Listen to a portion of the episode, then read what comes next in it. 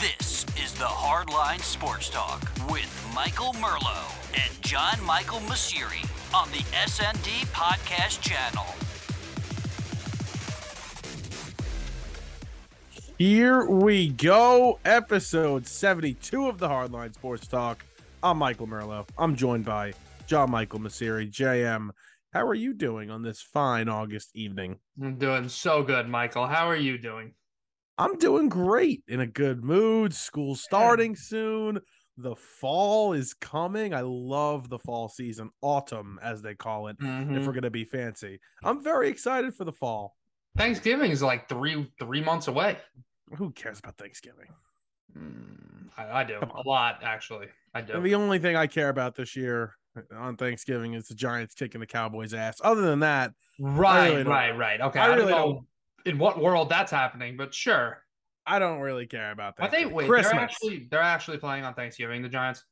yeah, four thirty at Dallas. Come on, Why Prime is time. why does the Thanksgiving lineup always have to be brutal? Can they make it like good games? Get the This Lions off. Take this is a good off. game. This is a good game. What, what what's so bad about it? Um, hmm, is it? It's in Dallas, right? It's always in Dallas. Yeah, What's the It's like- promo going to be? Tyrod Taylor and the New York Giants coming into AT&T Stadium. Like, no, nobody cares. Please stop. probably got a better chance of winning. Kenny Golladay. Anyway. Will Kenny Golladay make a cut, or will he just run in a straight line the whole game? Hey, you got to watch to find out, right? Mm-hmm. And, all right, so we're gonna obviously start with football, baseball in a little bit. You know, it's it's the dog days of August here. We're getting towards September, so a little bit of baseball later on. We are going to start in the NFL though, and we are in the swing of things. I mean, the, the middle of the preseason, and usually this conversation comes around when we get to the middle of August. Excuse me, late August as we head toward the regular season. And that is, is the preseason really necessary? is it worth the risk of injuries? We've seen a few big time injuries happen so far. Zach Wilson, week one in, the in the first half of the Jets' first preseason game against the Eagles, he tried to make a cut. I don't even know if we talked about this. We were away for a little bit. Did we get to? I think we did talk about Zach Wilson. Uh, no, we did not. We didn't. Nope. So Zach Wilson, as we know now, avoided the worst, and he's going to miss a few weeks, maybe week one. We don't know yet. But listen, injuries are not worth it in in the preseason. Kayvon Thibodeaux uh, just recently last Sunday avoided a big time knee injury as well. But the question stands: Do we need the preseason? Well, it depends. I mean, in a situation where you know you have your veterans, your guys who have been around for a while, they they don't need their preseason. I think the preseason is is different from the way we think of it. I think it's not necessarily all about just getting the number one starters ready for the season. I, I don't think that's what about what it's about. I think it's more of a summer league crossover thing where you're seeing a lot of these guys that don't have guaranteed jobs are trying to make the roster. They're trying to avoid, you know, getting cut week after week. Uh, and, and you're going to see what they can do on a field. So I think injury wise, like it's football. Injuries are going to happen. You know, you can't you can't avoid it. You could try the best you can. Guys get hurt in OTAs and non-contact drills and everything. You know, these guys are testing their bodies every day to to their maximum potential. So I think that's going to happen. I think teams reduce risk of injury by not playing their starters four quarters, you know, in a in a preseason game, but you have to get some live action and you have to be in a competitive environment uh, against another team. So I, I, I think you know maybe the NFL. I think they probably did a good job by shortening the preseason a little bit, but from this point on, I don't really see how you can make it better to to avoid injuries while also making sure people are prepared and making sure that guys are getting evaluated properly. To be honest. You know, Josh Allen played in a preseason game. I think it was last weekend. It was against the Broncos. And I'm sitting there saying to myself, why is Josh Allen playing in a preseason game? You know, you want to start a guy like Daniel Jones or Baker Mayfield and Sam Darnold, and you want to start them in preseason games. I understand that. You know, they're not big stars. You have to see what you have. You have to see if they've learned the offense, especially if it's a new coaching staff or a new team for for the player. So I understand that. But Josh Allen should not be playing in a preseason game. So I get what you're saying because it is not worth the risk the risk of injuries, especially with these rookies. You know, Kayvon Thibodeaux going down. I don't even know why he was in the game at the time. That's a discussion for another day. Zach Wilson playing in this game. Sure, you want to get him the reps. Football is football. You're 100% correct. You do need some live action against another team. I like what they do with the scrimmages, but guys get hurt. That's just what's going to happen. But I think you could really avoid it, especially don't play your star your star quarterback in a preseason game. It's just not worth it. Right. And you know, that's like what you said about Josh Allen. He shouldn't be playing. I don't even know like the Packers, for example. I don't even know if Aaron Rodgers has played at all. He might have played one series. You know, they'll probably play him more the last play uh preseason game just to get them ready before week one. But if if if you're if you've been to five training camps, 10 training camps, however many you've been to, and you're an established player in the league who knows what he's doing, knows the system, right? You've been with the team for a while. I think teams are smart to just, you know, be like, all right, sit on the bench, let these other guys get their opportunities because they know you'll be ready for week one and they know, you know, you're you're not going to be a step behind when the season starts. It's very important for coaches uh, especially first year head coaches. If you have coordinators that are new, first year coordinators, it's very important for them to get their feet wet, see what it's like in a real game action. But you do not need to have your starters out there. And also, obviously, it's great for, you know, if you have 90 guys coming into the preseason games, your bottom 45, your bottom 50 guys, you do want to see who can make the team, who's not going to make the right. team who could be possibly a second or third stringer, you know, battle out on the depth chart on the lower part of the depth chart, though. Look at Dak Prescott. How it is. Yeah.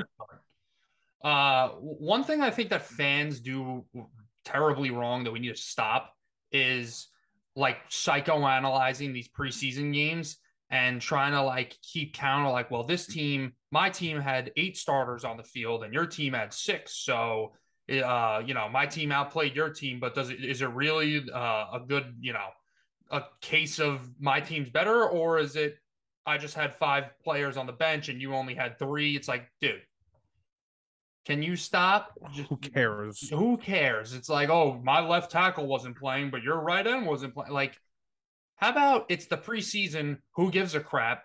You don't. Guys are just having fun out there, trying new things. You don't know what the hell's going on. They do that all the time coaches will put out a brand new scheme or some like dummy defense in the preseason just to test things out and see how it goes. Or you could be like John Harbaugh and play the preseason like it's uh, the Super Bowl. Right. Oh, he's the best preseason coach of all time. Yeah, it's it's, it's actually insane. I mean, how mm-hmm. they try and win these games, and they were they're blowing the Cardinals out last Sunday, and the Cardinals came back and they almost broke the streak. What is it? Twenty two now? Yeah, twenty two.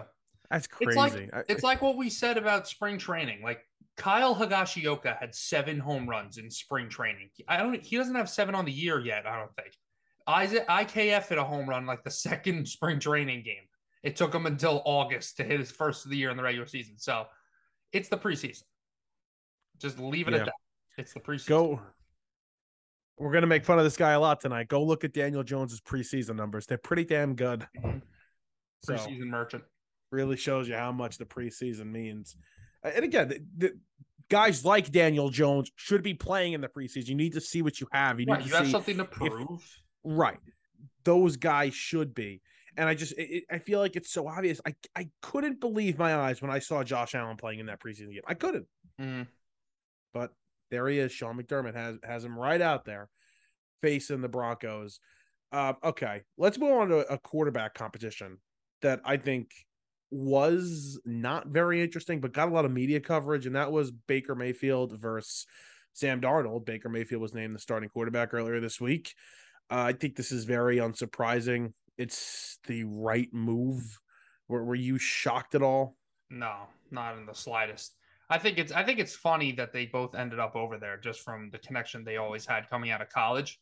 Um, but I mean, we'll see what Baker does this year. I, I, don't have high expectations. I think Matt Rhule is the most obvious offseason firing we're going to see. I think unless that team has some um, miracle season, he's as good as gone. Off um, off season or in season? It's a good question. Um, if they start out, you know, anything less than let's say in their first eight games, if they lose, if they lose six or more games, I think he's done. Two and He's six, one and first- seven, out. First coach fired. Yep. They got a they got a pretty impatient general uh, owner over there. Excuse me. Yep. So uh, this is Tepper is his last name. So he will make a move. I mean, they thought about making the move in the offseason, and for whatever reason, like last second, they decided on no, we're going to give him another chance. Uh, I this roster has to be better than it was last season. I do believe, even though Sam Darnold started the season out playing very well, they what they start off three zero and then got blown out by Yep. Dallas. Yep. This is an upgrade to me. Baker Mayfield, not only skill wise, personality wise. You got like a, a guy in there that's going to rile up these guys, uh, rile up his team, get them ready to go. You can say what you want about make Baker Mayfield. I've killed him in the past. I don't think he's very good. I, I think that he had the perfect situation in Cleveland and did not live up to any sort of hype. But he's better than Sam Darnold, and he's definitely an upgrade.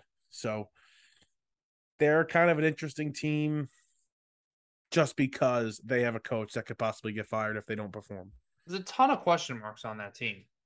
I mean, I think the biggest one of them all, besides this, is McCaffrey. You know, can he stay on the field? He's played eight games in two years. So, um, Robbie Anderson, he's a head case. You know, he's he he doesn't even want to be there with Baker. We already know that. He's made that pretty well known across so social funny. media. Yeah.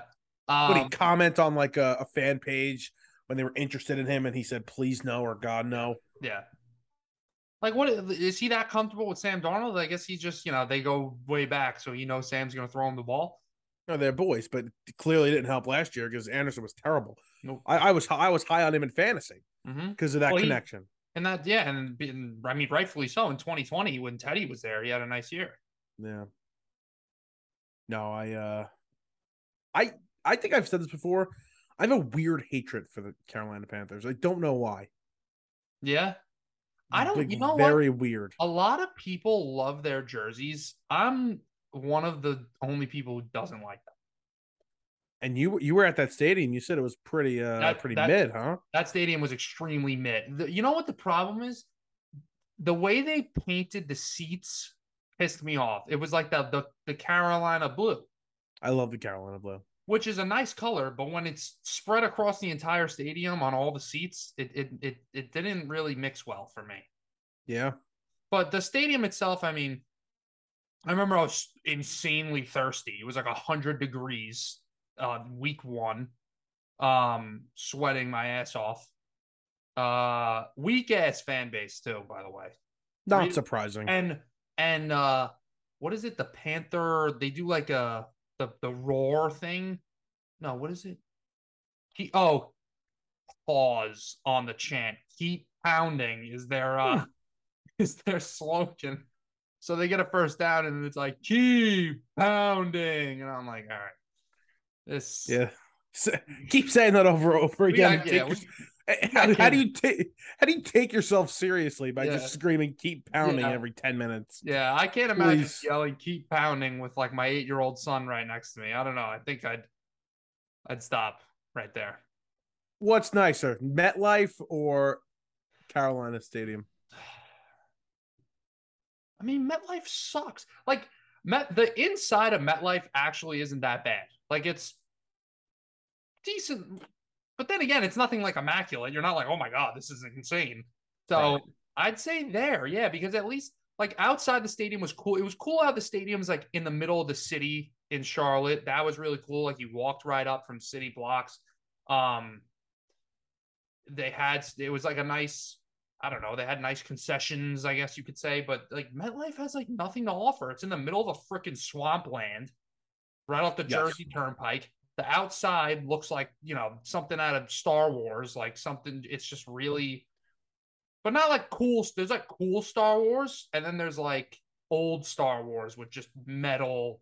It looks like a freaking glorified prison, MetLife Stadium.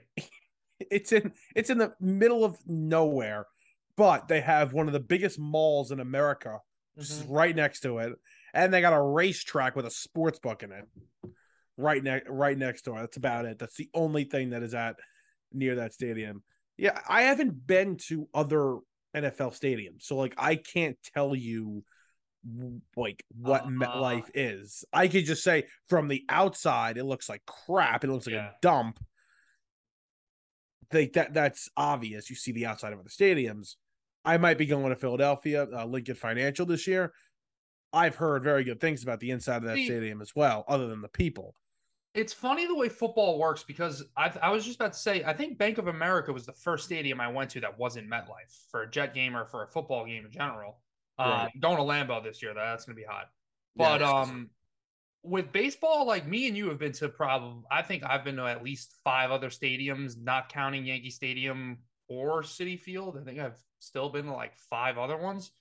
Um, but with football, like I never think to like go on the road because it's different with football. Everybody's playing at once. You got fantasy, you want to watch red zone, you want to do this. Um, you know, it's your your team is playing at the same time if you're not going to go see your team on the road. Like you can't just I'm not just going to be like, "Oh, let's go see Ravens Titans in Baltimore this weekend." You're like, "Well, no, the Jets are playing at the same time." So, it's a little different. Are you seeing Jets Packers? The Jets go there this year? Yeah. Makes sense. Yeah. Yeah, they uh I was I was saying to my friend today, I'm like, I look forward to sitting on my couch and doing absolutely nothing on a Oh, Sunday, amazing. just watching Red Zone, whether my team's on or not. I haven't Right. wanted to watch my team in a while. So just sitting there and be, being able to watch Red Zone is a great experience for me. I don't have to leave my house. Exactly. And Remembering all the assignments you have to do the next day too. right. the there are some days like I, I feel like this summer too. I've had summer just like you know what I, I do want to get back to. I'll go to like a game or two this year, whether it's a Jet or a Giant game, because it is a cool experience. Like being over there, I want to tail. I, I don't I don't tailgate though, so I want to experience that too. I want to tailgate. You know, Yeah. drink some Well, beers, barbecue, I get to get- ready. I think from this point forward, I don't know if I've ever been like drunk for a jet game. I think I need to start getting just severely intoxicated. Maybe it'll change our luck. Well, most of the fans are anyway. I remember when we went to the, we went to the Jets Patriots op- uh, the Jets home opener against the Patriots Mhm. last year, and like it really opened my eyes. Like, holy crap, everybody is drinking. Yep. Everybody is drinking at these football games, and we were sitting next to or, or near this this uh, dad and his son, and they were both Patriot fans. And you got people screaming, cursing all around us. I'm like, this is just not the environment for a child. Like baseball games, you can do whatever the hell you want. You can bring whoever the hell you want. Football games are not that environment. Nope. Not at all. How many fights? They had a fight in the Jaguars Steelers preseason game the other day. People just mauling each other over stupid shit. People some guy's got his, you know, his ass crack hanging out and while he's, you know, getting dragged by somebody else. Somebody's throwing haymakers, they're throwing soda. Over what? Something What could you be? What could you be fighting about at a preseason game? No like this? idea. No, my third stringer is less mid than yours. Like, no, what? What are you arguing about? Right. Like giant uh, Cowboys Eagles. Yeah, you expect some fights to break out. Right. Partly because both of the fan fan bases are idiots, Oh, okay. but Glad you brought up the Cowboys. Having this discussion before. Would you say the Cowboys are a prestigious franchise, a middle of the pack franchise, or like a poverty franchise? Take the giant, take the the the, the giant Yeah. bias out of it as much as you can. Just yeah, the way they operate their franchise in general. definitely not poverty. What was the middle? Just like an average, you know, stand whatever. and then prestigious was number uh, the first thing. Yeah. You're gonna be shocked on my answer. I, I'm gonna say prestigious. Okay, I would put them like in between prestigious and average because of Oh, if you could do that, then yeah, I'll do that. yeah. I mean, because like the stigma around them is their poverty because they're they're what three and ten over their last thirteen playoff games. They haven't won a Super Bowl in like thirty years, but they act like they win it every year, whatever. Um, but they do spend money and stay relevant, and sell tickets and this and that. So No, they they've also drafted very well and they've put themselves in great positions. I mean, I you know, the last few years when they've been bad, like really bad, is only because of injuries to their quarterback. right, So No, I, I, think you're right. Anywhere in the middle of prestigious to about average, that's where they are. If they added a Super Bowl in the last 20 years, I, I would say, yeah, they're prestigious, but they haven't. So I'll, I'll, put them right below there. But they've done so many things very well. They've had a franchise quarterback for yeah.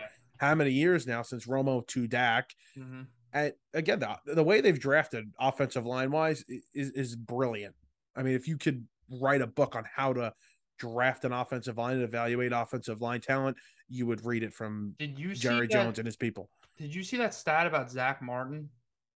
Mm-mm. He has more Pro Bowls in his career than holding penalties. That's crazy.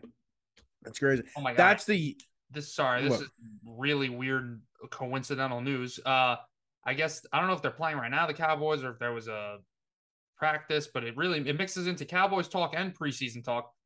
Source indicates Tyron Smith's ACL is intact after initial review. So I guess wasn't he or isn't he just coming off an injury? He he's been banged up the last couple of years. He hasn't really played uh, full time for them. Oh, so you just avoided something really bad, I guess. Again, to to me, they're the type of team where they could just plug and play and it'll work. Mm. I don't, I don't know what it is. I don't know if it's their coaching. I don't know if it's their just the way they've been drafting. I mean, it is that, but they've just been so good with that stuff. Uh, what was I gonna say quick about Dallas? What do you what do you think of them this year? Just you know, throw it out there. Um, I think people are kind of forgetting about them too much. I think everybody's really on this Eagles train. Yeah. Um, I definitely think this division's up for grabs between the two of them. Uh, I don't think anybody really it's like theirs to lose. I mean, I know the Cowboys won it last year, but I don't necessarily think that it's like oh we were assuming either team's gonna win it. Um, I'd say they get about ten or eleven wins. I'd say ten wins. I think. Okay. I think this is a this is probably the most important year of Dak's career up till this date. I think it's where we're, you know, he's gotten himself to the point where obviously he's a well-respected quarterback in the league, but now it's like his like Derek Carr. We saw that with him a couple years ago. I think it's the same kind of thing where it's like, all right, let's go. Like enough of you're a pretty good quarterback. Let's see if you're a really good quarterback. So I think this is a very important year for him. Um, and let's see how he does without Amari Cooper. I mean, I don't think it'll be that much of an impact, but I'm there with Dak. Like I, am fully convinced. Obviously, I mean, I don't think it's crazy to say like he's one of the ten, you know, great quarterbacks in the league. I think the only question he has to answer is whether or not he could win in the postseason. If he could get them a win or two, get them to the the NFC divisional round, whatever it is. Let's see if he can do that. I don't think they win the division. You know, I'm high on the Eagles this year, but I'm there. I'm there on Dak. I think that there's a pretty significant drop off because I mean, what what do we assume? The Giants are the worst team in the division. Uh, yeah. A, a lot of people are not a lot of people, but the Commanders are getting a little bit of hype of saying this could be a sneaky playoff team. No. I think there's a pretty significant drop off from the top two to the bottom two in this division. Chase Young's hurt. He's not even going to start the year. Um, I, I, don't see it with them. Do you see this KaVontae Turpin? Oh, the punt returner? Yeah. So he's a former USFL MVP. He tweeted like I guess a year ago or something during the playoffs. He had said if if somebody in the NFL gave me a chance, I'm you know rewording it. You know, I would be you know I would lead the league in return touchdowns. He had a punt return touchdown and a kick return touchdown against the Chargers over the weekend. Mm-hmm. And that's such a cool story. I, I, he's going to make the team, I would think, and I, I hope he I hope he does. I like those stories. I mean, that game alone, he should make the team. It's very impressive. I mean, you got to see these runs. If you haven't seen them, you got to go check them out. They were unbelievable. Right. No, very I, I saw I saw both of them. He's crazy fat. He ran he ran like a four two nine forty, right? Yeah, something like something crazy. And you know that's so, that's the the thing about these forty times. Like you know that could have been an off day for him. You never know with these guys. Like he could he could really run a low four twos. You don't know. Right. And no, that's uh It's impressive what he's doing. He's backing up his smack talk. That's exactly what he's I- doing. I could give you a four, four three. Yeah, Yeah, Fi- five three, five three. give me a little head start. Maybe twenty eight yard dash. Yeah, you got it. Yeah. Um. Anyway, on quick, very quickly, very quickly. You see, Pete Carroll uh, talking about his quarterback competition says he could have two number one quarterbacks, two starting quarterbacks, Drew Drew Lock and Geno Smith. Well, yes, technically, if you start the game and one of them is behind center, they do qualify as a starting quarterback. Does not mean that they are quality starting quarterbacks. I mean, come on, Pete. I Geno, that's my boy. Not really. I mean, dude sucks, but uh, Former boy, former yeah. boy. um, Drew Lock, you know, love that guy. Mm. Not a great football player though. Drew Lock, of course. Um. So. Mm. They uh you got to go with Drew here. I mean, at least to start off, like you, you know what you got in Geno. You you, you know what Geno's going to give you. See see what Drew's got. If he's any better, then it's a plus. And if it's not, I, I can't believe this is even a, a conversation. I mean, Right. Geno Smith is a backup quarterback. Where is this team going though? Like in the future, I'm just like, it's not a typical. It could get really ugly. Like they just extended DK, which honestly I didn't really understand, but I guess there could be a. You could make an argument for it. Like they extended him. They're not going to be contending anytime soon. So it's like, why are you even keeping him? But then again, by the time his contract is up, it's really no harm, no foul. It's not like you're going to be, you're not, you're looking to contend anyway. So you're not like digging yourself in a financial hole right now. But wouldn't you rather maybe have explored a trade option and gone out and got something for him that you could, you know, put some assets for a future team together? Because I don't, I don't see this team competing in the next two years at least. My best guess is that they are they they tried. Like they went out there and they tried to get something for him and ultimately did not. And also, they're most likely going to have a, you know, somewhat of a young quarterback you would think in the next 3 seasons, right? So, it's not the worst thing in the world if that young quarterback has a guy like DK Metcalf to throw to. I'm not saying DK is all world, but it's not the worst thing in the world if you have a rookie quarterback coming in and having a number one receiver like that. So, Right. I'm not going to hate on it, but I also I, I understand where you're coming from. But if the trade offers weren't worth it, then why just get rid of him for free? True. Yeah. I mean, I don't think they would just give him away. Um, but where, I mean, where is this team going? Like, honestly, I'm just, I can't really figure it out. Like, they're not very young. They're Um, not very good. No, they're not very good. I think, I don't know who their general manager is. I forgot his name. He's really got to answer some questions about that whole, well, not answer some questions, but he's really just got to be kicking himself about that Jamal Adams deal because you gave up two first round picks that could be impact players on your team right now that are, you know, getting yourself in this rebuild, making it a lot faster. But now you have Jamal Adams. And uh he ain't so good no more. No, he's not a very good player. And there's absolutely no way that he looks at that deal and says, "Oh, I didn't screw up." Plus It was a it was a massive massive I'm blanking on the word I want to use. It was a very nice appropriate word, but just screw up.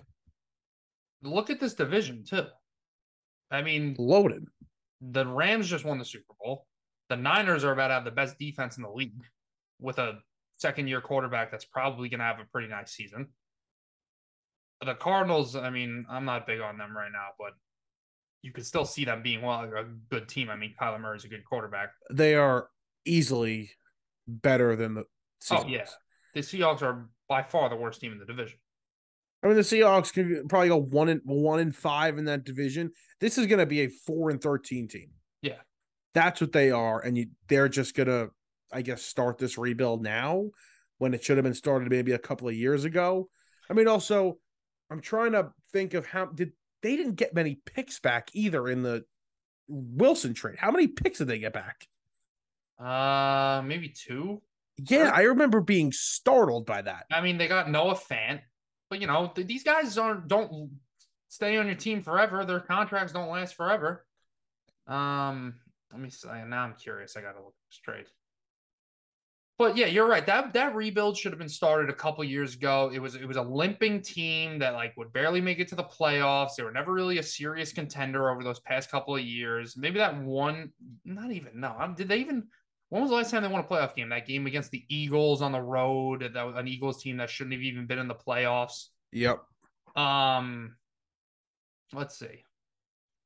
Uh, the Broncos have agreed to trade quarterback Drew Lock, Noah Fant, Shelby Harris, two first round picks, two second round picks, and a fifth to the Seahawks for Wilson and a fourth round pick. All right, they got more picks than I thought. They got two seconds and two firsts, and basically just swapped late round picks. Um, Harris is not is a, just a throw in. Fant is right. okay. He's a solid tight end, Mhm. and then Drew Lock is Drew Lock. Yeah. Not enough. Who knows? Maybe, enough. maybe maybe they know something about Drew Lock that we don't. Mm, Maybe, maybe Pete Carroll will unlock something. Hmm. All right, let's uh let's move on here. Let's do I want to do this. I want to do our most improved teams, least improved teams, what we're thinking this year. Obviously, we're gonna have uh, you know, we're gonna do records, we're gonna do MVP picks, Super Bowl picks, things like that. But right now, just keep it simple. Most improved team record wise coming into 2022, least improved team. You want to start most improved? Sure, I'll start. I mean, listen, we got a couple options here, right? I feel like the so the way we're gonna do it is, you know, biggest jump in win total from last year, but this is a little subjective because you got like the Ravens, for example, right? Eight wins last year. Right. No, that was BS. A lot of injuries, freak season. So like they're a pretty safe pick for this. Sure. I'm not going to say the Ravens. Then you also have like the Lions, three wins last year. I think a lot of people expect them to maybe win six or seven games this year. Same thing, maybe with the Jets. I don't really know if I'm believing in that and being a little pessimistic about them this year, but I digress. Okay. Sure. My biggest jump, I'm going to say, a little bold. Mm, uh, it's like Say I don't want to say it. it. Um, the New Orleans Saints. I- wow. I think I think a lot of people are starting to recognize that this team could be really good. You have the coaching change, right? I think people want to look at that as a negative. I think Sean Payton's a great coach, but I think this is an organization that already has a lot of things laid down, a lot of experienced players in this organization, coaches who have been around there a long time. I think, you know, Dennis Allen is a good coach. So I'm gonna say they they nine wins last year. I could see this team winning 12 games this year. I think that this division is up for grabs. I think the Bucs are going to be good again this year, but I don't think they're just going to walk to the NFC South title. Sure. Um, I li- I like the Saints, and I have a feeling I, even though I said this on the break, I have a feeling I know what your team is, and I almost picked them, but I'll let you say it first. I got a few teams that I, I really like. And before you say it, it's a team that you usually are you hype up or you like have like a secret fandom for. But go ahead. I want to see. If, Ah, he got it. I want to see if I'm right. Yep. He got it. So, by the way, I like the Saints. I, I like the Saints over win total eight and a half. I think the Saints can make the playoffs. I don't know 12 wins, but I like the Saints this year. Yeah. I'm between, I could say the Broncos would be a chalk eater. I could say, Right. The I could, Chargers. I could say the Chargers, who I love. I think Philly's to win two to three more games.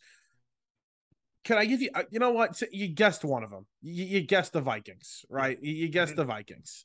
I do like the Vikings. I'll give you another one. I like the Colts. I think the Colts win more than nine games this year. I think they're in the 11 12 win range. You want to hear? You want to hear my crazy Colts? I like that pick. I think they have a shot at the one seed. Yeah. I, I think the Bills are great, but listen, we know how the regular season ends up shaping up. The, the records don't always tell the whole story. I think with their divisional, you know, th- their division playing those two crap teams twice a year, um, I, I think they have a decent shot at the one seed. Well, then you're gonna love this. Then guess who they play? Guess what division they play in the, in the NFC? The East, They play the East. of course, they do. Easy So schedule.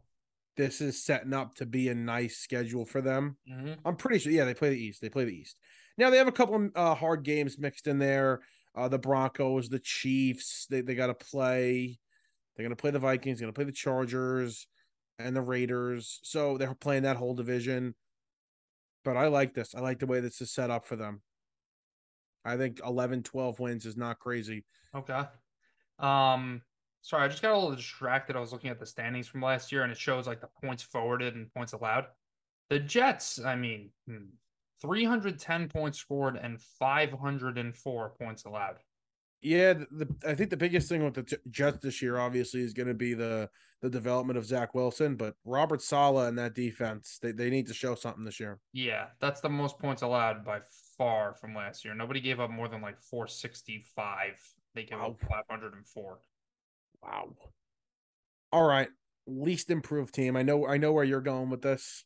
Yeah. Um I think I mentioned it a little bit before. I'm going to say the Cardinals. I mean, they they Oh.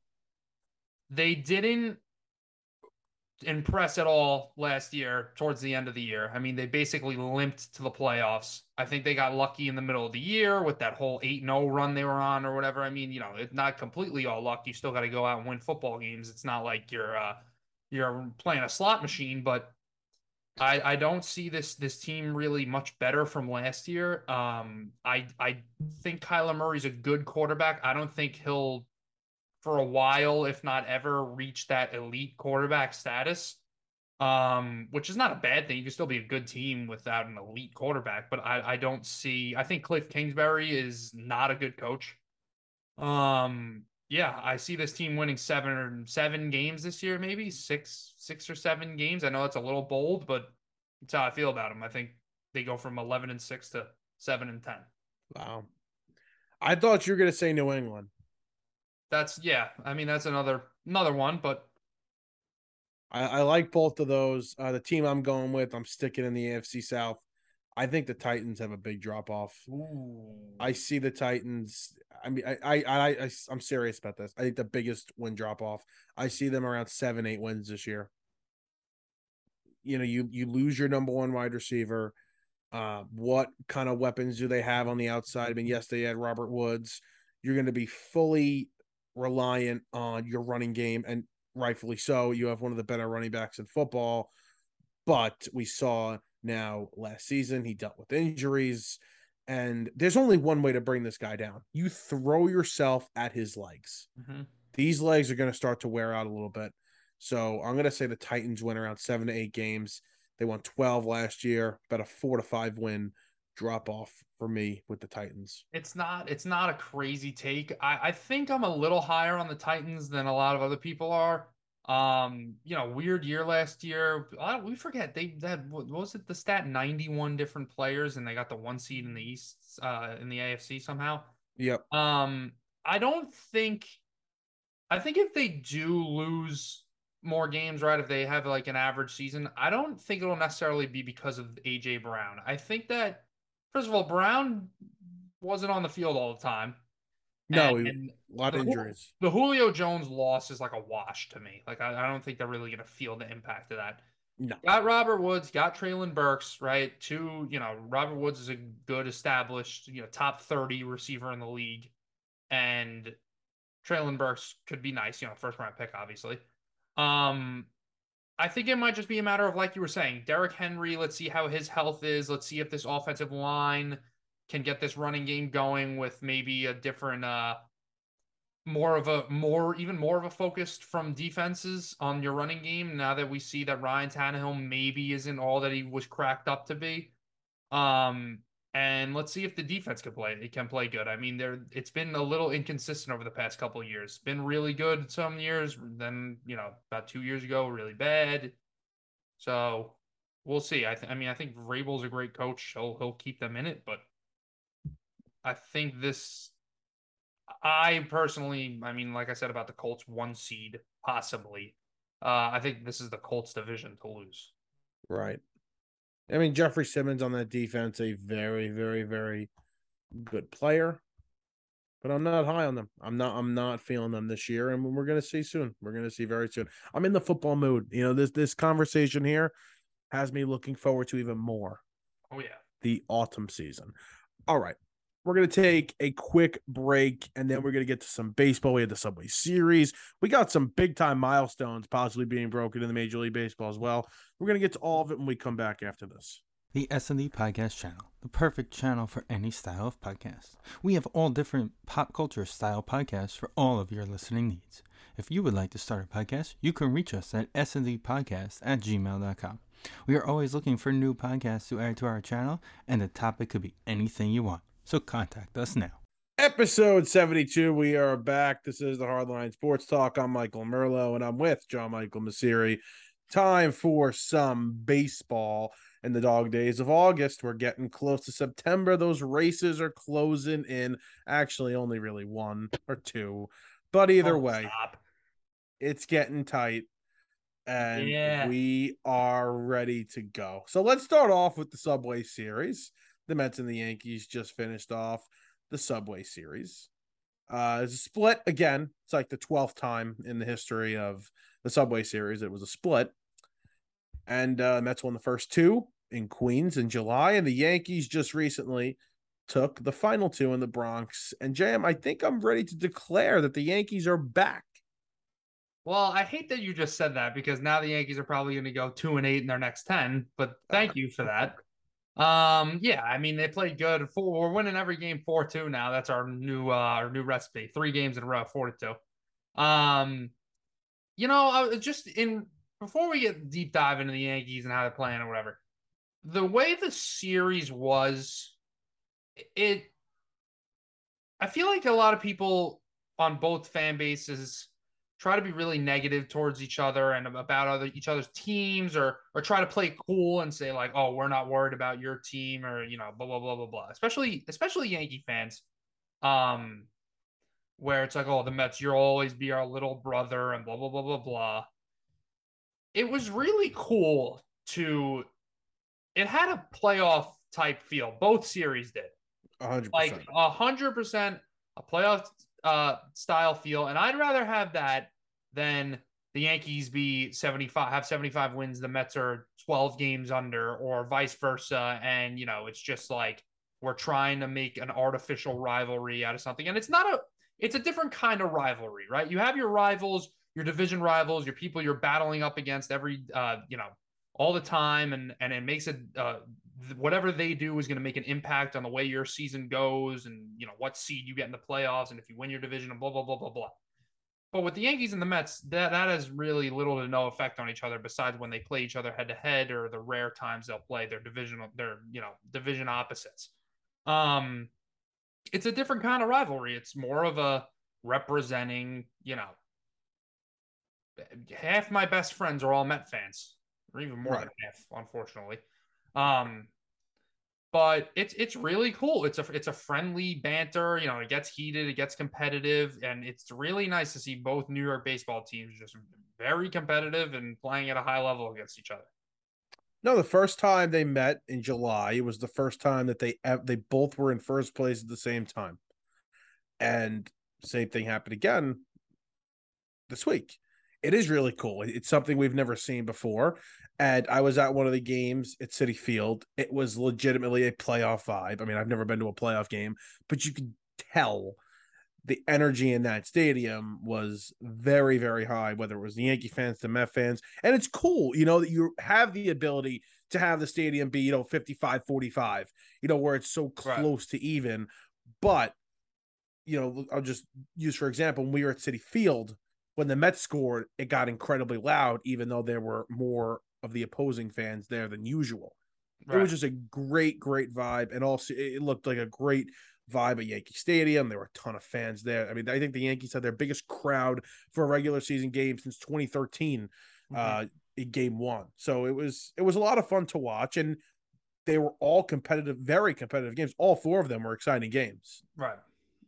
Um, yeah, I mean, now if we want to get into the way, you know, the series went, I think the Yankees did a great job, especially dating back to Sunday when they faced Manoah, Right, we all saw that graphic all over Twitter. They were on pace to to see Manoah, Degrom, and Scherzer. Well, Manoah, Scherzer, then Degrom. Ended up being Walker the in the last game, not Degrom, but to win all three of those games is great. Those are even Walker's having a great year. Those are three great pitchers. Uh, Scherzer didn't have his best stuff on uh on Monday. Uh, kind of made a mistake to judge, not a horrible mistake, but challenged him with that that sinker and then threw it again and almost gave it gave up another home run. He thought he, yeah. did, he thought he gave up one. Um, but one thing I really liked what I saw on Tuesday night is you were really starting to see all the Yankees trade deadline pieces in one game basically like come together and make an impact. I mean, Benintendi got off to a slow start. He's been swinging the bat great lately. He hit that RBI single to take the lead yesterday. Hit an RBI double off of Scherzer on Monday. Um, Montas looked great. Struck out, I think, five Mets in a row at one point. Ten yep. retired ten in a row, something like that.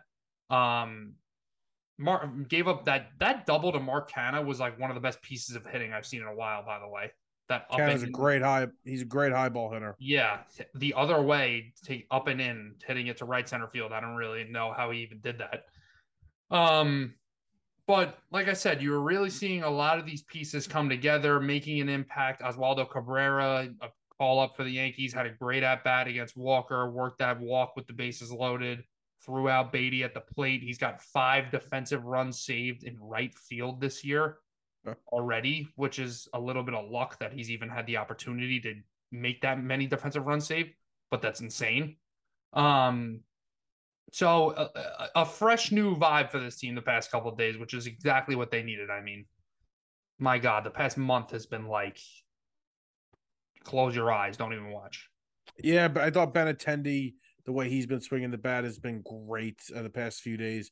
He's a guy that could hit one, two, wherever you want to put him. I would personally hit him lead off. He could set the tone, get on base, steal a base, things like that. I'd also bat DJ second to just give Judge more RBI chances right now with the team reeling a little bit the way they were. Discussion for another day. But yeah, I mean, the Yankee, you know, it was very interesting. The Yankees played a little bit kind of like the Mets did they were bunting guys over. They were stealing bases. The way the Mets have been winning, little small ball, I thought, from the Yankees. And well, the not, stolen bases has been a theme for the Yankees, right? They've well, IKF has been stealing bases, right? But either way, I love to see the small ball, especially in the American League.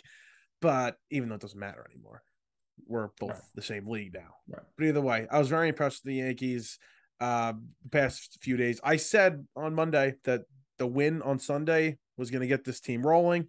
I stand corrected so far. I think this is going to be what gets them going, though. And one thing, Montas, first two innings, Montas has had these starts where he kind of gives it all up in one inning or two innings. And the theme for the Mets on Tuesday, the Tuesday night game, was missed opportunities. And they did not hit with guys in scoring position. And Montas got into trouble early first oh, two that, innings, and then that slider to Alonso. Yes, that when he popped up to Rizzo, yeah, that was one of those pitches that you're talking about. The Mets had opportunities to bash him early, and they didn't. And then he got away with those, you know, mistakes that he made, whatever, in the first couple innings, and then really settled in and looked great from about the third, from the middle of the second on. So that was good. And listen, it's, it's huge for him. He's in a new city. He's on a new team. He needs to get it going, and he settled into that game very nicely. His fastball was electric last night, and that split was a split change splitter yeah. that he throws, nasty pitch, pitch, very nasty pitch. So that was big for them. And Stanton's back. Uh, Stanton's back Thursday. So mm-hmm. that's that's that's big time too. Yeah, um, Stanton's back on Thursday. We'll see how he does coming off the IL. Sometimes he, when he comes off the IL, it looks like he doesn't know how to hit a baseball. But you know, just glad to have him back in the lineup. Even just his presence alone is going to be great. Um, yeah, I mean, eight game lead still. We'll see what happens with the Rays here. Um, I don't. I, I was thinking about this today. Like, what what number? It depends how they get to the number. But what number does it get to where I like start sweating? Oh, please. I think it's like like four. I think four, and then let's say they got like a four or three game set against that second place team coming up. Very nervous. I don't think you have to worry about it. I really don't. A month I left. really month don't think you. I really don't think you got to worry about it. I don't know, man. We just saw this team. You know, they they they had a they've had nice wins now, but we just saw them lose how many games of, the last fifteen? Were they four and fourteen in the last eighteen or something like that? So The only scenario in which I would get worried if if Toronto got hot, like really hot. That's it though. oh, so you Like, think uh, I- Tampa's not even? No, I, mean, wouldn't worry. I think Toronto's more of a factor than Tampa. I wouldn't be too concerned about Tampa. I- If Toronto went on one of these like 15 and 2 runs in the next 17, then maybe and the Yankees were going around 500 and the league got to like 5 or 6. All right, I get it. You're at 8. Tampa's the team at second right now. I would just chill out. I think the Yankees are going to be able to play 500 ball and and and get to this division title and get the 2 seed here. That that's what I think. Okay. I'll trust you. Yeah, I don't think you got anything to worry about. I don't know why you guys are stressing. I don't know why. Listen, they, they were playing terribly, and for the Yankees' sake, nobody was taking advantage. And we talked about this a couple weeks ago. Nobody was taking advantage of the Yankees playing like crap, Toronto or Tampa.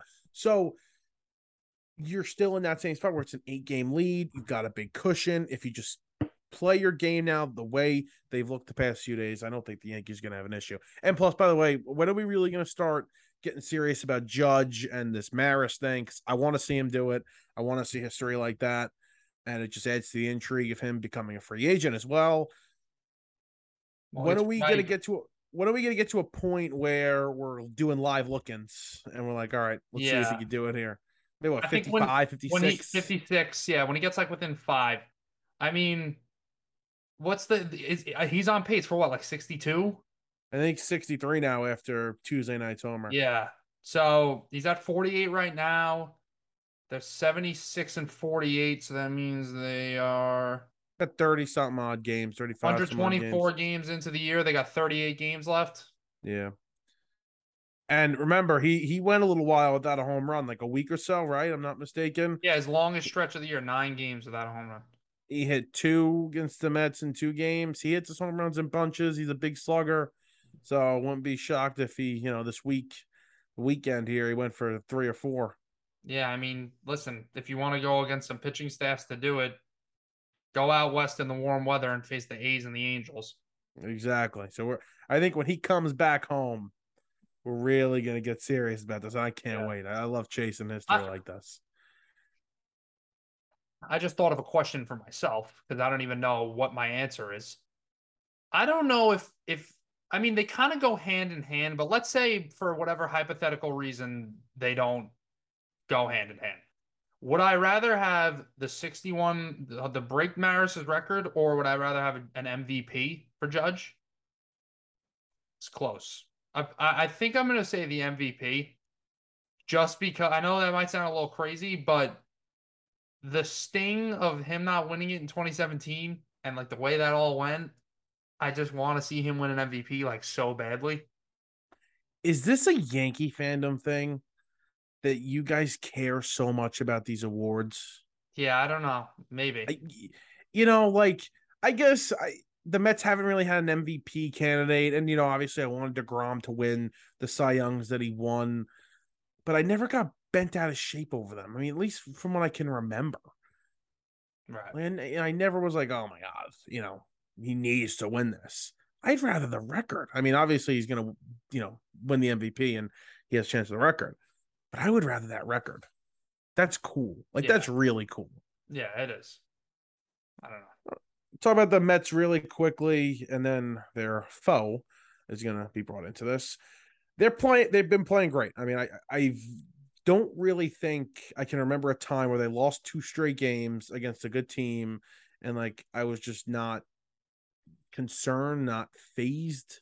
Right. You know, like they lost to a good team. They're the Mets are a very good team. They've been playing incredible. They just had a really tough stretch. They played 27 games in 26 days. They went 18 and 9. They went a week straight on the road against division uh, rivals. I couldn't be happier. Right. I really couldn't. Well, now they're, So you know, everybody's been complaining, and I mean, rightfully so to a certain extent. Uh, that the Braves, you know, their schedule recently has been very easy. The Mets has been the opposite. They they've been playing a lot of tough teams. Uh, but luckily, it looks like it's about to flip. I mean, the Mets have all these bad teams are about to play, right? They're playing the Marlins, the Rockies, the, Pirates twice, the, the Cubs, Pirates, the, the Nationals twice. Yeah. So that should be a pretty smooth September for the Mets. But are they done with the Braves? How many more series they got against the Braves? Three more games against the Braves. Three more games against the Braves. in Atlanta. They're a game and a half back right now, the Braves. Let's see what happens by the time that series comes up, if it's still around that number. But the odds show that the Mets should still win the division when you look at things from a strength of schedule standpoint. But, and obviously the Mets have the lead right now, but we all know how baseball works. Can I give you the stat? Go right ahead.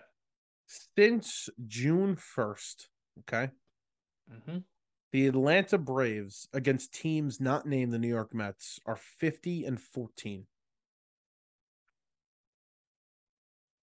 Okay. Now the Mets have the season series against them. I think they're up two games or something like that. Season series, three more to play. How insane is that? And it's only like five or six or seven more losses added to the, the loss total on the 14, and then uh, you know, like four or five wins added to the win total. It's unbelievable Yeah. their record. I don't care who they've played. It's unbelievable what they've done. And listen, their tough part of the schedule was April and May. And that's when the Mets, the Mets and the Mets fans were not concerned about them. A it was early and B they, they were losing games. They were mm-hmm. 23 and 27 June 1st. And now they've been unbelievable. They've played they've been playing the soft spot of their schedule for a long time now. They're well, and listen, they've beaten the good teams mixed into there. But the Atlanta Braves are fantastic. And to think that they were just going to go away in June or, you know, July, you were wrong. This team was always going to be great. And they scare the hell. They're the only team in the league that scares me. The only team in the league. I feel good against the Dodgers. I feel good against Oh, come on. anybody. You feel good against the Dodgers. I like my chances They're against anybody. the floor with everybody, and you feel good against the Dodgers, but not against the Braves. I like my chances against everybody. Come I- Listen, obviously, I I don't think it'll be a cakewalk against the Dodgers, but if the Mets and They're the Dodgers played, 85 and 37. They just put up seven runs against Corbin Burnes last night. if the Mets play the Dodgers in a seven game series, it would go six or seven games and a coin flip at the end. That's how I feel personally. The Braves scare the crap out of me.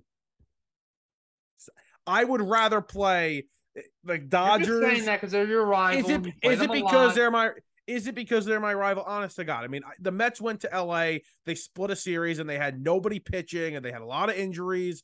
Sure, was the middle of the year. The Dodgers were not as banged up as the Mets, whatever. And we'll we'll see the series again. That the Dodgers come into town for three next week, so we'll see, you know, how that goes. But I kind of like my chances against the Dodgers over the Braves. How, that's how I feel. I look the mat matchup wise. How about that matchup wise? Okay. Matchup. You don't even know how you match up against the Dodgers, though. Like I said, you, you play the Braves 17, 19 times a year, or whatever it is. Play the Dodgers six times. So, how are you going to know? I'm sorry, seven. Well, I you know I've watched the Dodgers play. I look at their team. I look at their roster. And you say, no, we match up good against this team with their star studded lineup and their shutdown rotation. Yeah. Got a pretty come up shut down. crap. We got a shutdown rotation too. You, you- you think this isn't a shutdown rotation? Sure, their lineup's great, and they had Joey Gallo. I mean, what do you expect? But you know what's crazy? We talked about it early on too, in like June and July. A lot of guys weren't performing how we thought, and Muncy's picked it up, and Turner a little bit. Justin Turner has picked it up a little bit. but there's still like there's still guys. I'm like, I look at the lineup. I'm like, Chris Taylor's not playing well. Taylor's not playing well. Bellinger's crap. Bellinger's crap. Freeman's been an MVP candidate. Betts has been an MVP candidate. Trea Turner's been an MVP. I forgot Trea Turner's on the team. Damn it! But either way, I can't stand that guy. Oh my god, I can't stand that guy. We'll see. I'm excited. And listen, Mets have been great. Mets have been great, but minus 450 tomorrow. Tomorrow, Thursday night. Degrom pitching against the Rockies. It's got to be the biggest favorite of the year. Eight I, I two. would to think. Eight two Dodgers in the fourth inning right now. Just they're not scary though. They're No, dead. I, I like my chances. I'm not saying they're not scary. I'm saying that I would rather face. You said Dodgers nobody scares you except the Braves. All right, let me rephrase it. Okay, yeah. Backpedal. Come on. Work on the hamstrings here. Actually, no, no, nobody's nobody scares me. Not that I don't respect the opponent, not that I don't realize how amazing they've been and the record they've had, but the Braves to me, that lineup with all those guys, there is not a Jim. They played the Mets lost three out of four last week. The lineup that they put out, there's not an easy out in the lineup. There's not one easy out. There are guys in that Dodgers lineup where you're like, all right, there's a slight break from you know the Trea Turners and the Freddie Freemans and the Mookie Bettses. There's a slight break. There's a slight drop off. When you look at that Braves lineup, there's arguably no drop off whatsoever, one through nine. I mean, Vaughn Grissom has come up and he, you know, he's a young kid and he's played very well so far. And Michael Harris, who's been unbelievable for the team, bats nine. They have the most production out of their eight, nine hitters by far of anybody in the league. The one thing I will say though about the Dodgers is I think it's what you're saying, but the opposite. It's their pitching. I think that there's not really a guy who comes in the game where you're like, oh, all right, at least we got a break. This guy sucks. Right. The bullpen hasn't been as great. They don't have like one dominant guy like they usually have. They don't have, I don't even know who's closing games. Kimbrel hasn't been as great. So their rotation, you know, it's like they plug in somebody and they're great. Gonsolin's been great. Tyler Anderson's been great. Dustin May's back. Uh, Kershaw's in and out. I don't really know who's be the five right now, but yeah, I- don't, I, I, I honestly don't know how their bullpens, but. I just know that Kimbrel has not been as great. And they obviously they lost Jansen. I believe the year Acuna's having 10 home runs in 348 at bats. Very weird. Yeah. 25 stolen bases, though. Yeah, still scary. Anyway, what else we got? Mets, uh, Rockies, and Dodgers. Uh, I just keep seeing this from yeah, this is dumb Yankee fan stuff, Met fan banter. Oh, Degrom was scared of Degrom was scared of the Yankees. I love that. That was funny, Please stop. and I fi- I finally figured out why they did it. Not that I figured it out, but I finally heard the reason why they did it. What? So Degrom gets the extra day. You know, we gotta you know coddle him, Yeah. you know, little baby. aw. Yeah. and he could pitch against the Dodgers too. He He could could wipe his tears with his $25 million that he's making. Um, exactly. Yeah, he'll pitch. He'll pitch against the Dodgers against the Yankees. So he do Rockies, Dodgers instead of Yankees, Rockies. So- I saw the corniest tweet I think I may have ever seen before today. It was a Met fan. I don't know if you saw this video going around. It was like Yankee fans saying like, you know, oh, thank God we're not Met fans and just ripping on the Mets, whatever. Outside Yankee Stadium, some like interview, you know, one of those things they interview all these. yeah, idiots. Yeah. Um, and some guy said like, "Wow, this guy really said, I thank God my dad didn't make me a Yankee fan. I mean, didn't make me a Met fan." And this other guy replied, and he was like, "Honestly, I'm glad my dad made me a Met fan because." The way these past years have gone, it's only going to make it sweeter. So I thank him for putting me through all that misery because once we reach the top, it's just the fruit's gonna just gonna taste that much sweeter. It's like, bro, can you? Oh my god! Like you wanna, you wanna, you want me to get you some wine and cheese while you're writing this tweet, and like you, you, you, you really you want to put this in your diary? Give me a break I mean, yeah, he sounds like way too serious. because he's full of crap. Because I'm like, I'm a Jet fan, so I understand this perspective. If I, if you were like, would you rather be a Jet fan and maybe win the Super? I don't know if I'm going to be alive when the Jets win a Super. I mean, I hope to be alive for a long time, and I, I still am not confident that the Jets can win a Super Bowl in that span. But if you were like, would you rather have been a New England Patriot fan and see all these Super Bowls, or would you rather just no? Uh, pa- yes, Patriots fan, like hundred percent, not even a question. or whatever, a, a, Steelers fan, a Green Bay Packers fan, like one of these teams that is constantly, you know, winning a Super Bowl every decade, every fifteen years, whatever, and is uh, in in, in contention every year. Yes, I'd rather do that than see my team not make the playoffs since I was in sixth grade. You know, bringing my lunchbox to school every day that's the last time they made the playoffs. Yes, sign me up for five Super Bowls, please. Yeah, no, like I get it. Like I understand what the guy's saying. Like it will be sweeter. It will it will be sweeter when you win. But like don't say you'd rather it, you know. Right. Like don't say you'd rather lose and then and then win. Like that that doesn't make sense to me. But yes, when they win, it'll be it'll be it'll be great. It'll feel great. Alrighty. Enough of the Mets and the Yankees and the Braves. Please, the Braves. Will they ever, ever cool off? Uh Albert Pujols, shout out Albert. Uh, Albert Pujols is on some kind of tear right now, and he's coming close to 700. And he says he's not going to play next season, even if he's at like 699, whatever it is. He's at 693 right now. Mm-hmm. Hopefully, he gets seven more before the season ends because that would just be sick. Shout out Albert, one of my favorite all time players. You think we should do a random drug test on? uh No, no, no. It's he's good. Don't worry about him. You think maybe they put the juice balls in when he's up? Yeah, that that's what they're doing. They want they want him so badly to yeah. uh, to Rob Manfred's like, oh, we had no idea, huh? We, don't even know what goes in these baseballs. We only own the company. um. Speaking of juiced, Ah, Fernando That's gonna be Tatis. look at that. Damn. Look at look at Tatis. They don't teach that in school, Murray. That's a great transition right there. I know if they don't. Anyway, you know it's one thing to fall off your motor. It's one thing to ride your motorcycle as a you know professional athlete and risk your life and you know health. Then it's one thing to fall off of it and break your wrist and not play for you know four or five months. Mhm. Then it's one thing to be playing soccer in the middle of the baseball field and roll your ankle and look like you tear everything in your leg, but be fine. And then get caught with steroids because you had ringworm. Brandon Tatis, stay hot, kid. What would Joe Girardi say in this situation? Well, it's definitely not what you want. definitely Yeah, not what you want. um, I mean, Clevinger's right in his whole interview saying he's got to grow up. I mean, it's Mm. ridiculous. What I, they they need to have some sort of clause when these guys sign these contracts.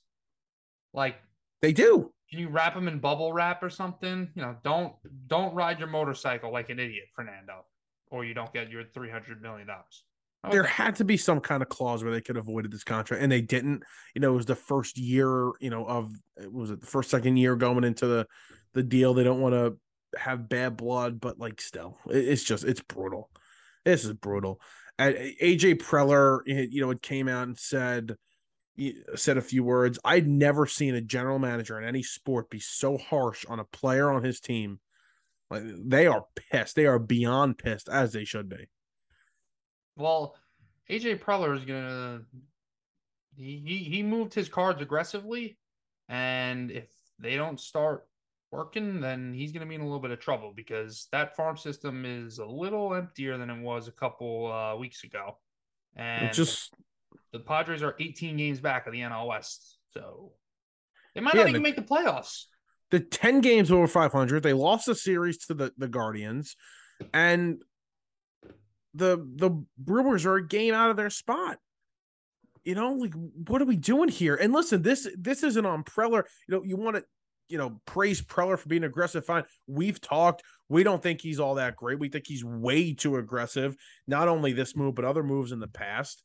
But he traded for juan soto thinking that he was going to have Machado and this great team with Soto and Bell and Drury, all these guys for three. Well, I shouldn't say all these guys. He thought he was going to have Soto, Machado, Tatis for three pennant races. And now he doesn't have all those guys for three pennant races. He has those guys for two pennant races because Tatis was an idiot. Now, do you think maybe he doesn't do that trade? I don't know. I, I would say he still does it, but maybe you're not giving up as much, or you could have done the trade in the offseason and not given up as much. I don't know. It, it's a tough situation. And Preller, you're right. Preller better watch out because if they do not make the playoffs here, he's going to be in a lot of trouble. The the Padres are as close to the LA Rams, I think, like their model when we want to if we want to compare across sports because you know the Rams we know that they they when was the last time they even used a first round pick right they don't they don't really care that much about their future assets they go big they go for the big names and obviously, it ended up working for them last year. I mean, you go out and get Von Miller and OBJ, and you know you traded for Ramsey a couple years ago, and you know they traded away Brandin Cooks. I traded for Matt Stafford. Obviously, that's the biggest one. Made a They're lot of moving big, pieces. a lot of big moves, right? Moving pieces, and it worked out for them. They won the Super Bowl. If the Rams didn't win the Super Bowl, we're talking about the Rams GM. You know what a failure. The the, the future. You know the Rams' future. A couple years from now, I'm sure it'll start hitting them that once Aaron Donald retires or just starts getting old. I mean, he he's flirting with retirement already. But whatever. Enough about the Rams. The Padres, right? They're kind of adopting the same philosophy, and I think it's a. I think it's harder to do that in baseball, just because there's more randomness and yes, you know, you players are streakier in baseball. Um, you can't just acquire all this talent and then expect the talent all to work at the same Right. time. It I might think- not. I think every team sport is a team sport, obviously, but some requires a little more. Uh, it's I think it's easier to fit into a new team in football than it is in baseball, right? Because baseball, you're it's just your individual performance, and it's like, all right, I got to keep producing the way I was, and sometimes that doesn't happen in new air in in new places. So Soto's been good for the Padres. It's not like he's been bad. His power hasn't really been there, but his numbers are still good. Um, but just because you add Juan Soto onto this team, it doesn't mean, all right, this is the level we were at. Now we add Juan Soto. We're guaranteed to be this next step. That's not how it works. So, Yeah, and this their starting staff hasn't been as good. They traded for Hader. He's been brutal. oh, they terrible. moved moved him out of the closer role already. Right. It's uh, not even a month after the trade. and they so- traded away a good closer. Yes. Somebody that was working for them. Maybe not as good as Hader has been in the past, but something that was working that fit right. And that to me is out of AJ Preller is a little bit of like a 14 year old like trade move right there. Like I'm just gonna go and get the sexy name, and I, it's not really that necessary. It's a little bit of overkill, but like I want Josh Hader. I want that shiny toy that everybody wants. I'm gonna flex my muscle because I can. Exactly. And that's not really how to do business in baseball. Nope. So we'll see what happens. Uh Bryce Harper is absolutely tearing AAA up in his rehab assignment. Uh, he had two home runs Tuesday night, and tonight he went three for five with a walk off two run double. So I think this kid Bryce in AAA is uh, ready to go. Mm. And I think that's going to do it for baseball. Uh, new schedule coming out next year. Uh, you know, you're playing everybody. Yankees Um, Giants. Oh, Opening that's day. that's great. That's a great opening day series. Goodbye the MLB. Everybody plays the you know Rob Jackie Robinson Day. They play Fourth of July. Obviously, everybody same day opening day this year. A lot more structure to the schedule. Obviously, with the lockout, it was tough, but a lot more structure to next year's schedule. And you only play in your interdivision 14 times. Interleague, you're playing um, everybody. So we'll see what happens. And what I like very quickly, they like the like the Mets and the Dodgers, right? They usually play six, seven times a year. They didn't take any of those games away for for the Mets to play, you know, the Mariners or Right. somebody like that. So I I do like the schedule. So good job, MLB. Yes. Love it. All right. That'll do it. Episode 72. Anything you gotta say?